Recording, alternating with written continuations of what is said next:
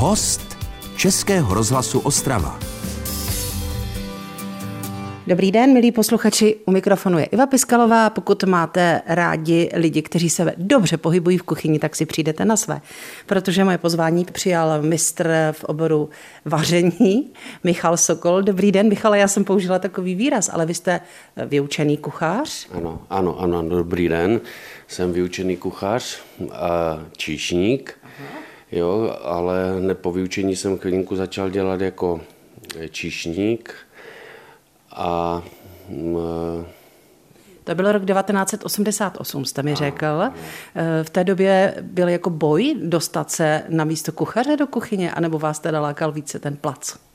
No, více ten plac, jako, protože během praxe, během praxe jsem viděl, že opravdu kuchařina je dřina, neříkám, je. že čišničina ne, ale e, bylo to tak dané, dostal jsem to úkolem tehdy od restaurace a jíderen, po které jsem se vyučil a tak prostě budeš na place, tak jsem byl na place. No. Pak e, vlastně e, padl režim do restaurace, kde jsem pracoval po vyučení, jezdili zahraniční turisté, tak jako hlavně z Itálie. Jsem pomalinku začínal nahlížet do tajů jak bych to řekl svými slovy, Itálie se mě začala líbit strašně moc. Jo, navíc v tehdejší době vyšla taková pěvecká hvězdička Ramacoty, takže to už mě úplně chytlo, ta hudba, jazyk, prostě ten, ten jejich bych to řekl, free život, jo, jako... Tam bylo nějakých 22, 23 v té době, že zhruba?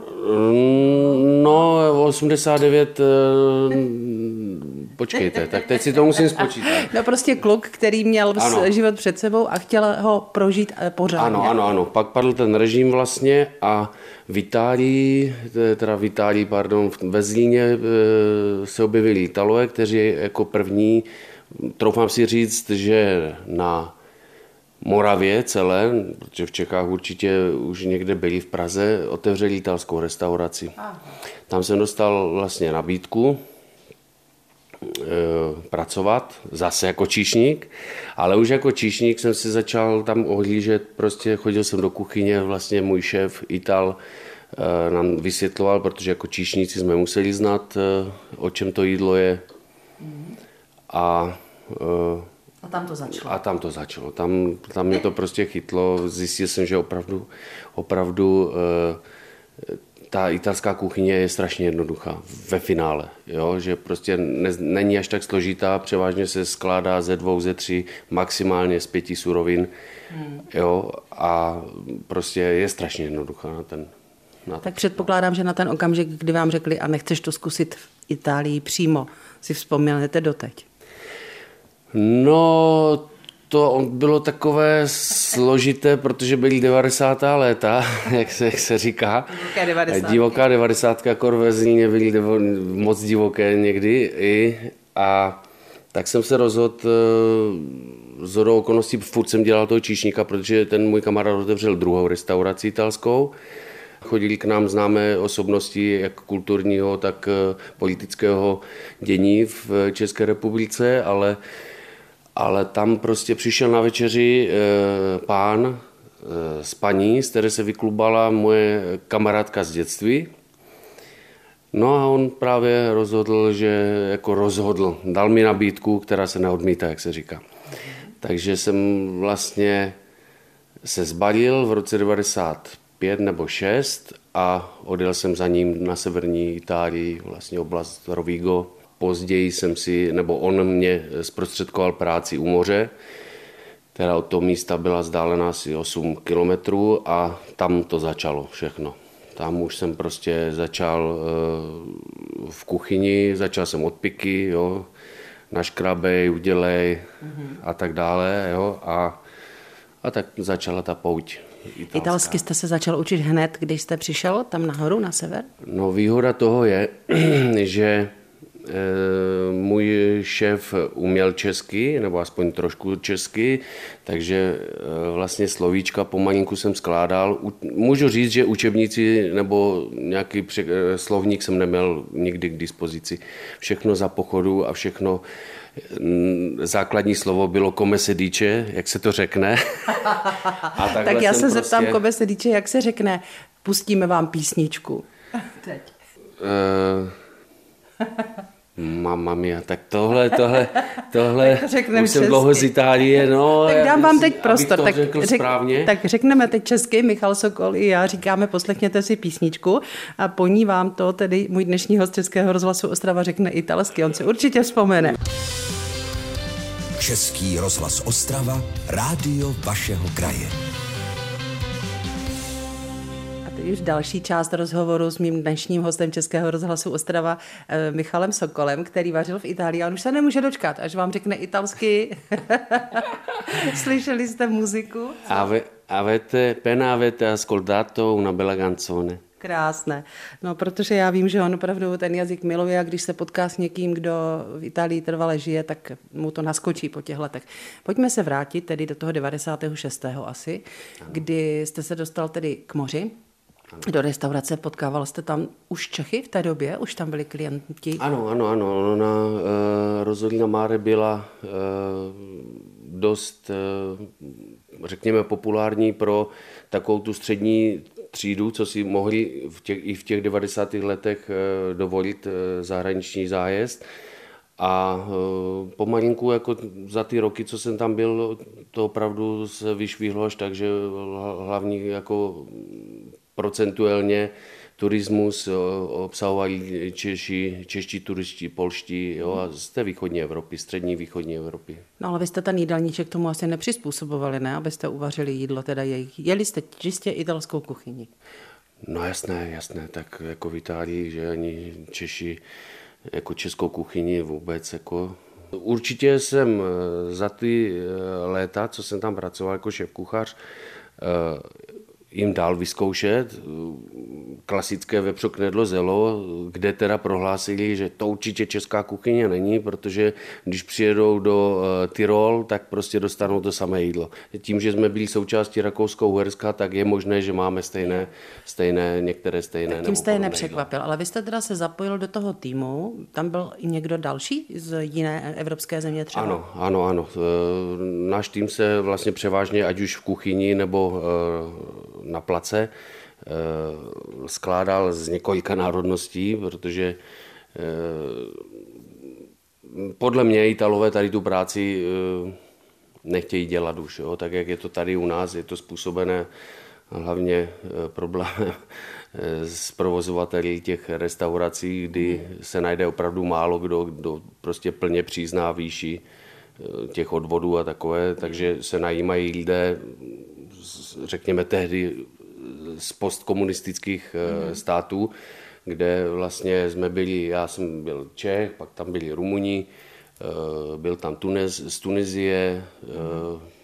Egypt, jo, prostě se to skládalo, samozřejmě základ. A fungovalo to takhle mezinárodně v té kuchyni?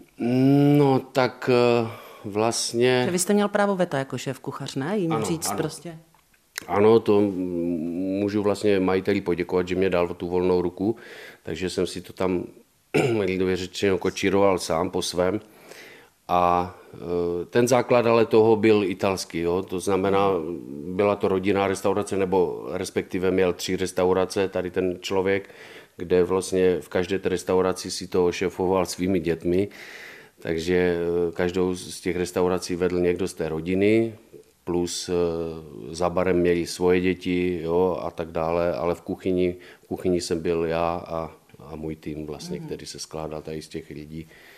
Ty začátky asi nebyly úplně jednoduché, než jste si právě vybudoval tu pozici a ukázal jste jim, že umíte, že jste se to řemeslo naučil dobře.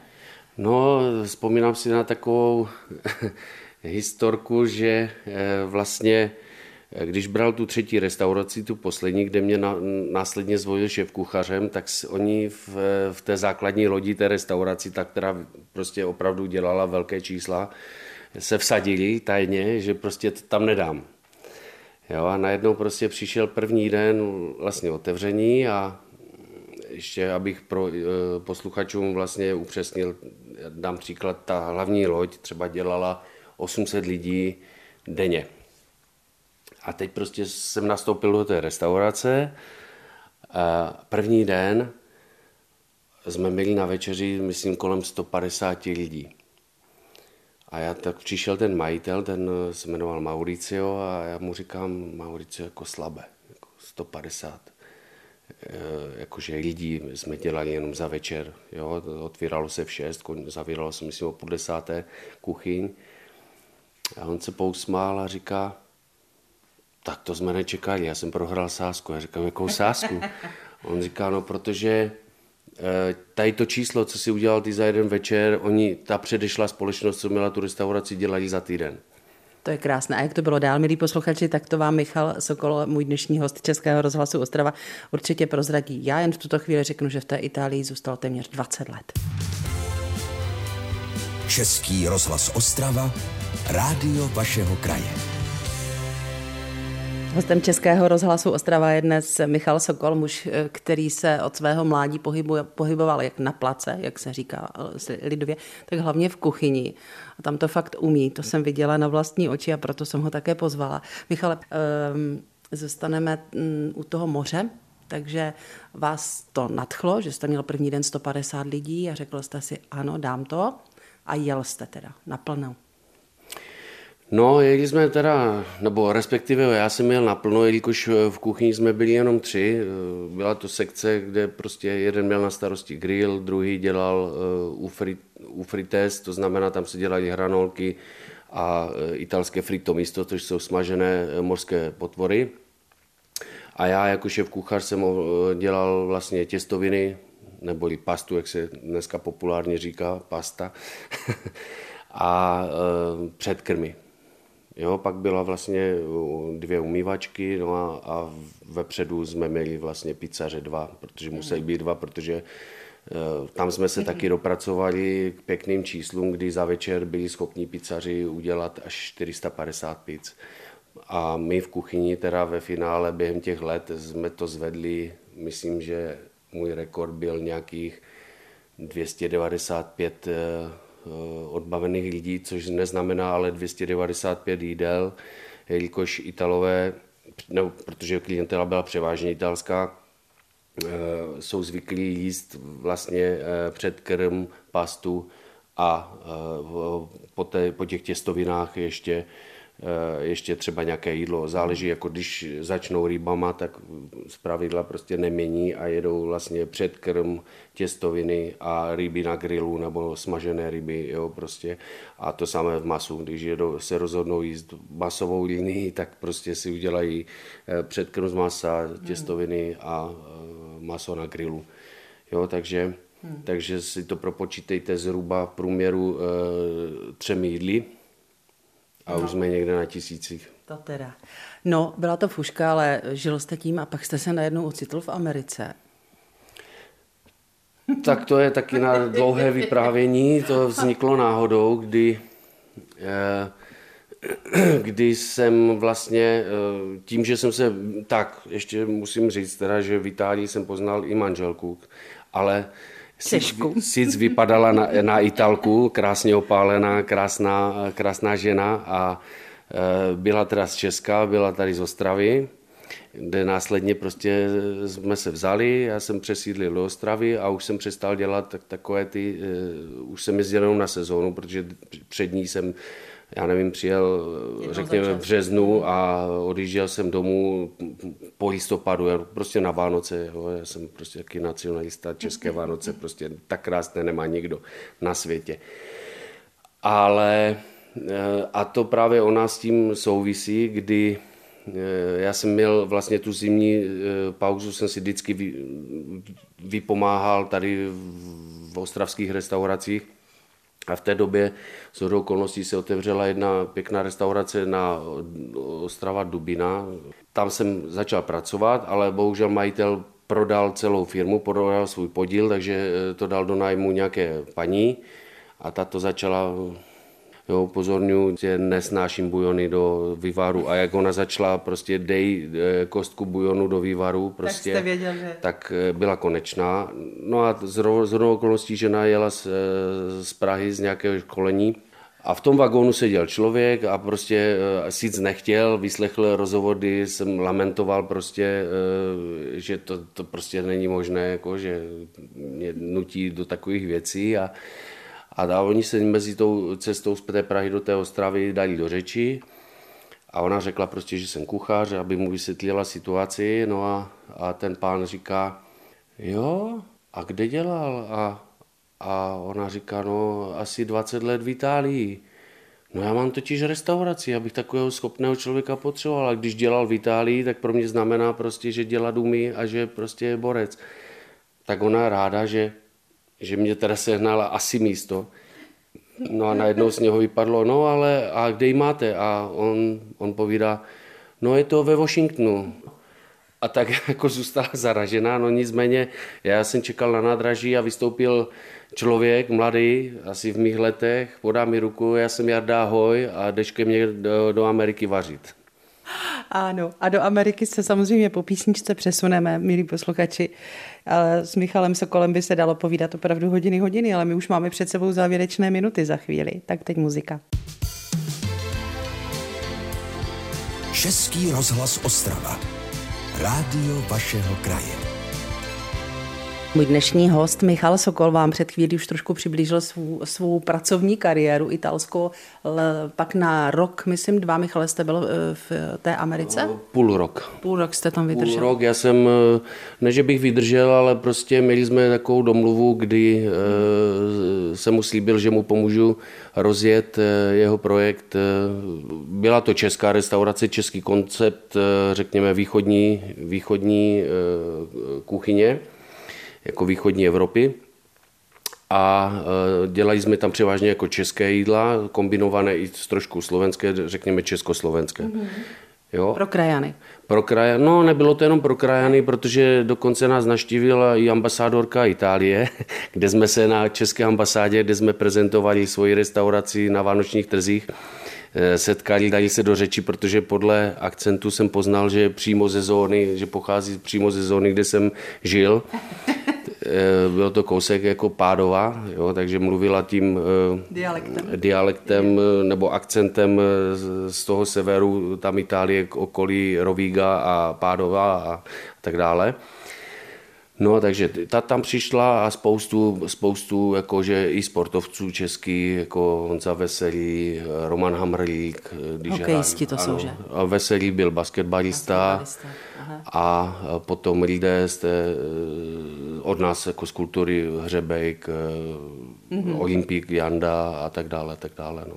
Tak to byla americká etapa. Teď mohu říct, že eh, Michal zahájí za nedlouho takovou novou českou etapu v jedné z restaurací nedaleko Frýdku místku. Takže se tam s ním možná někdy potkáte, i když jako s šéf kuchařem se vlastně běžný návštěvník moc nepotká, že? Hmm, potkat se může, protože koncept, který chceme tam vytvořit, je prostě, eh, ať není kuchař jenom zavřený v té kuchyni, ale musí se jí prezentovat eh, stylem, že prostě jsem tam, když bude někdo si mhm. objednávat nějaké speciální, protože budeme pořádat spoustu speci, mhm. specifických akcí, kde třeba... Tak to ten, přijdete vysvětlit. Ten kuchař, ano, třeba, já nevím, budou martinské hody, vezme je. se husa, někdo si objedná celou husu. Já toho teď využiju rychle, Michala, a řekněte mi, že už opravdu jdeme do finále. Já se bojím vařit zvěřinu, já ji neumím uvařit, teď je období zvěřiny. Ráda bych naservírovala, proč, co tam mám dát, aby to bylo dobré? tak eh, konkrétně... Eh, Třeba guláš, musím to nějak semčí. urychlit, ale eh, každé maso zvěřinové za první, pokud je kupované, tak tam je to už hygienicky ošetřené, razítko, tak dále. Já ho třeba nakládám. Jo. Do oleje? Uh, ne, dělá se buď takový lák, jo, který se skládá z kořenové zeleniny, uh, nějaké divoké koření, jo, provaří se to vodou, nechá vychladnout, zalije se maso. Uh, v zimě by to mělo být, stačí dva, tři dny v lednici to mhm. maso mít a přes léto možná trošku díl, ale jako neznám, nebo za svou praxi jsem v létě zvěřinu nevařil. Jasně, no takže doporučujete uvařit si lák nějaký? Lák záleží na tom, jako chci, chci třeba, já nevím, nějaké eh, zvěřinové maso na smetaně nebo eh, se šípkovou máčkou, jo. Do toho bych se asi nepouštěla. To si někdo bych... dohaduje. Já bych udělala ten guláš, řekněme, jo? že guláš, tam bych se cítila, jako že bych to mohla guláš, zvládnout. Eh, guláš si nakládám jako tak, řeknu můj. Jo, já si prostě guláš naložím, jako jak jste řekl, řekla při, e, min, e, před chvílinkou, do oleje, dám si tam to divoké koření a nechám to přes noc uležet. Samozřejmě maso nakrájím, a pak si to všechno jako jemně v tom oleji, trošku soli jo, a nechám si to v tom. No a... Co tam nemá chybět rozhodně v takovém zvěřinovém mase jako jalovec třeba? No používá se jalovec, nebo měl by tam být, ono vlastně u všech, už jako co znám recepty ze zvěřiny, tak eh, hlavní, nebo hlavní, eh, jednou z těch složek je jalovec. Česnek, určitě česnek, ale jako u guláše. Bavíme se pořád u guláše, ale eh, potom už záleží na těch recepturách. Já třeba dělám rád eh, jelení panenku, eh, steak z jelení panenky s uzenou omáčkou ze sušených švestek uzených. Takže... No, tak myslím, že jsme skončili, takže už se všem teď zbíhají sliny. Jelení panenku, nevím, kdo z vás, milí posluchači, teda na stole měl. Přiznám se, že já, byť už jsem pár desetiletí na světě, nikdy. Ale třeba někdy se s Michalem Sokolem potkáme tam, kde bude šéf kuchařit a ta jelení panenka tam bude. Tak moc děkuji za vaše postřehy z vašeho života, ať se vám daří v nové práci. Ano, moc děkuji pěkně a zdravím posluchače. Od mikrofonu se loučí Iva Piskalová. Naschledanou. Český rozhlas Ostrava, rádio vašeho kraje.